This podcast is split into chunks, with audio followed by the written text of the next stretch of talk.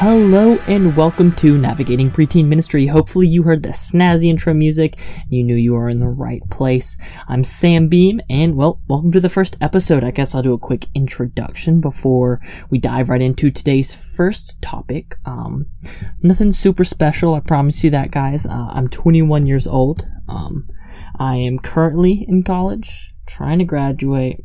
We'll see how that goes you know, COVID gets in the way of a lot of things. But I'm full steam ahead. Uh, full load this semester, hoping things turn out great, you know, the usual.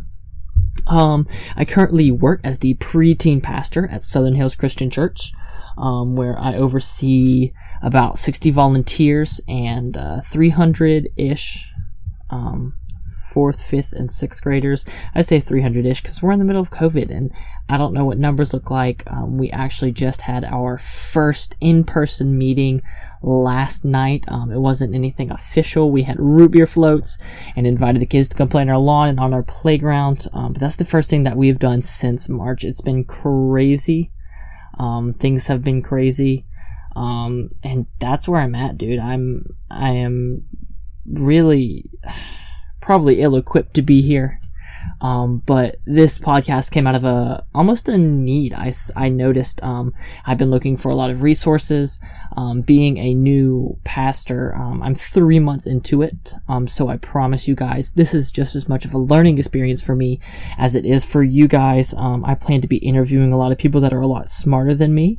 Um, I have the wonderful Corey Jones as the executive pastor over my church. Um, if you know him from the Kidmin world, um, and I have a lot of resources through him, and so I, I hope be doing a lot of interviews, um, a lot of you know questions, even if it's just quick five minute interviews but we'll see how it goes. But like I was saying, this this podcast kind of came out of a, a necessity. I was looking for for podcasts myself. I'm a I'm a podcast fan. I listen to to a lot of sermons, a lot of leadership podcasts, stuff like that.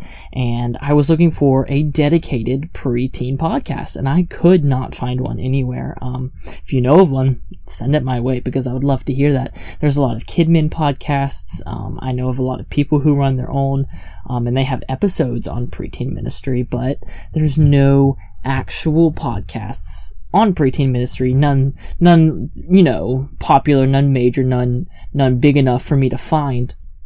And maybe there's some out there. Point them my way if they are there. Um, but I just thought, you know, if there's no dedicated preteen ministry podcast, why not make one, right? If you see a need, why don't you seize um, the opportunity to meet that need for others? Um, and like I said, I'm I hope to be a resource. I hope to connect you to answers. I'm not I'm not here to to give all the answers. Of course, um, I'm uh, three months into my job, like I said, I interned for about a year before then, so I have, you know, a year and a half of ministry under my belt. And of course, I was raised in church. I've been around church all my life, but I know that that has nothing on, on the ministry veterans who have been 20, 30 years in ministry. And so those are the people that I hope to be um, interviewing and talking with and learning with you guys as well. Um, but today, um, I wanted to dive in with, well, what's going on now? Because what better way to start a podcast than to start talking about a national and worldwide plague that's currently crippling churches and society and it's just a mega bummer. I don't know about you guys but i think every single person in the world has felt ripples from this. Um, it doesn't matter where you are um, and this is crazy for me. I feel like, you know, I'm 21. I'm Gen Z. I, I, I am older, older end of the Gen Z generation. Um, and so I, I would have to say I was born in 1999. Um, I don't remember 9/11. I don't remember much of anything before or or a few years after that. And so this is foundational for me um, and me being 21, if this is foundational, if this is this is something that's going to affect my life, how I live, how I act for the rest of my life, just like um, 9/11. Um, people think about you know major events, 9/11, uh, the Apollo shuttle that exploded, uh, JFK's assassination. All of those events shaped history and shaped people, and and I think this one is is Gen Z and their their shaping moment. Um, and that's not even what I'm talking about. I don't know how I got on that rant, but but this is foundational. And so if you're a preteen pastor, if you're a children's pastor, you have to think about how foundational this is for your students. Um, but I, what I wanted to talk about today was um, how do we how do we function in this time, right? And so we are, oh gosh, when did this start? March, April, May, June, July, heading into six months, right? Um, it's about this time six months ago, March, middle of March, that things just shut down. And I remember, I, I, I laugh at it now because it's like, remember when they said like two weeks, dude? They were like, two weeks from now, we'll be out of quarantine. And then it's like three weeks, end of April, end of May, when school starts. And now we're here, and and I mean, I'm hearing spitballs of next June. Um, so we're in it for the long haul, guys. This is not going away anytime soon. Um, I think we'll feel ripples from this for years, honestly. Um, so the question is, what do we do? Um, and so we're in a time of social distancing, that verbiage that literally sprung out of a necessity to define how we have to live. Social distancing became a common verbiage, right? And basic social distancing, six feet apart, um, depending on where you stand, masks, limited exposure, no close contact, all of that. That's what I mean when I say social distancing. It doesn't matter what spectrum you come on. If we are loving our church well, we are going to social distance to some respect, right? We're going to spread out our large group gatherings. We're going to limit the amount of contact we have during games. I could go on a whole tirade about that. Let me just tell you, do they have cut our game uh, selection pool into a tiny fraction. Um, a little plug for myself here. Um, head over to Kids Matter, actually, if you need some awesome on-screen resources for that. Um, they have games, um, they have lots of online resources, on-screen games, um, you know, personal devotions, all sort of things like that. So Kids Matter is an awesome place to go if you need resources. That's a personal plug. I'm not sponsored, but I have relations there, and so uh, if you need those resources, please go check them out. Also, they have a I Love KidMin Facebook page run by the same people. It's a lot of pastors just like you in the same boat, so go ahead and join that. But like I said, we are in this time of, of social distancing, and so the main question I want to answer is what about the people who don't have space, right? What about people who have shared spaces like me? What about people who have limited spaces that can't hold the amount of students they need? What is our what's our what do we do, right? Um so I'll go off of my own example. Uh, we, our church uh, has uh, multiple meeting rooms. It's a four room setup with dividers, right? And so you can pull one back and open it up to you know half room size and and the normal capacity. Don't even remember, dude, when we were setting up. It seems like so long ago. Um, but you know, if we needed to, we could squeeze in 200 students into this these rooms. So they're pretty big. Um, they're not huge. It's definitely cramped if you were packing in 200 people. Um, but pretty large. Um, and so there was two of those, right? And so on Wednesday nights, um, our uh, junior high ministry would would meet up there, right? And they would have theirs on one half, and we would have our four, five, six preteen. Um, uh, services Wednesday night on the other half. But when COVID hit, right, we shut down services, and when we came back, um, our our youth, our pre uh, not preteen, uh, our seventy eight, our junior high, and our high school ministries um, jump back first. Um, just it's easier to social distance with them. They could follow rules better, so they jump back first. And so Wednesday nights they ended up taking up three fourths of the conference room because we're spreading chairs out. Right, we have six feet apart. Um, they are holding about seventy students now with three of our four rooms, um, and so then it came time for all our ministries to come back in I don't have room Wednesdays. Um, I don't have uh, the ability to meet in there, and so my question, the question just came to my head is like, what am I gonna do now? Um, and the answer is gonna be different for all of you guys. Um, for you who don't have space, for you who don't have, uh, you know, room to meet, um, it's gonna be different. Uh, it's gonna be different depending on your resources, depending on um, your state because um, just depending on how the the COVID numbers are and all of that, you're gonna need to be extra safe or not, depending on how your your county and your state is doing. Um, but I'm just gonna share what we ended up doing, and maybe I'll help somebody out there, uh, just personally. So Wednesday nights were our larger gatherings. Usually we had about we had one Wednesday night service and we had three Sundays. So so naturally our services were large on Wednesdays. We would have 70, 80 students, preteen students, fourth, fifth, and sixth grade on a Wednesday night on a good night.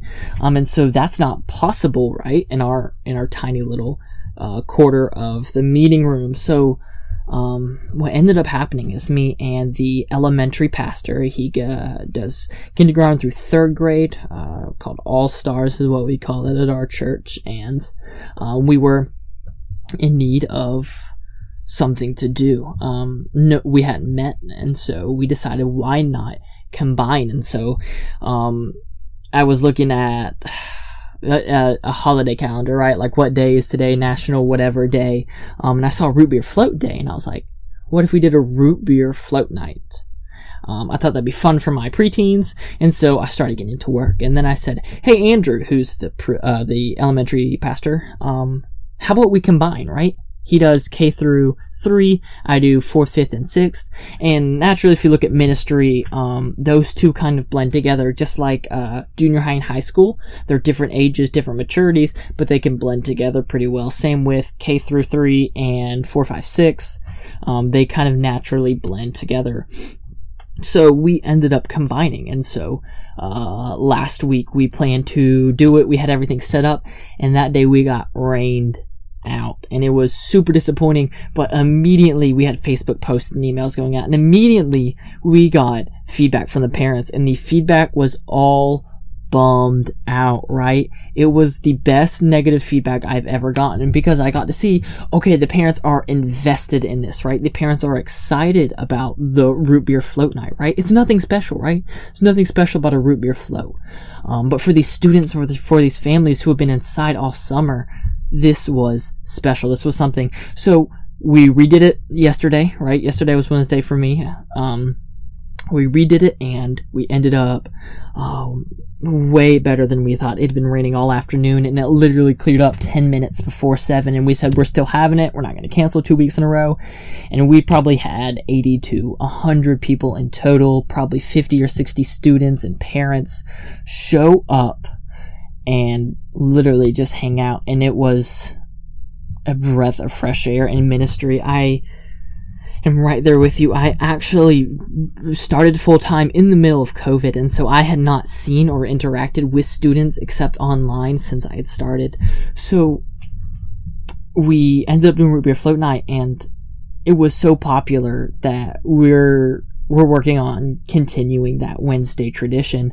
Um, uh, the elementary didn't meet Wednesdays, but now they are because our people need community, right? Our people need to be around their friends, around family, and around a faith community. And so me and the preteen pastor, or not the preteen, I keep saying that, me and the elementary pastor, Andrew, are working on um, what that looks like now. And so next week we're having a bike night where uh, our city has a, a, uh, we call it the green belt. It's a paved path that goes all throughout the city, um, that people can bike and walk on. And so they're able to do that. And so our church is connected to that green belt. So we're having a bike night. The kids are going to go bike. We're going to have checkpoints down the road, um, where they can complete challenges, say memory verses, do all these fun things with their family and their friends. And so, that's what we're doing. So we don't have space inside, right? We can't have a service right now. We can't meet with our students and run a traditional service, but I'm going to be real. Our, our method and our, how we're doing ministry is completely different now.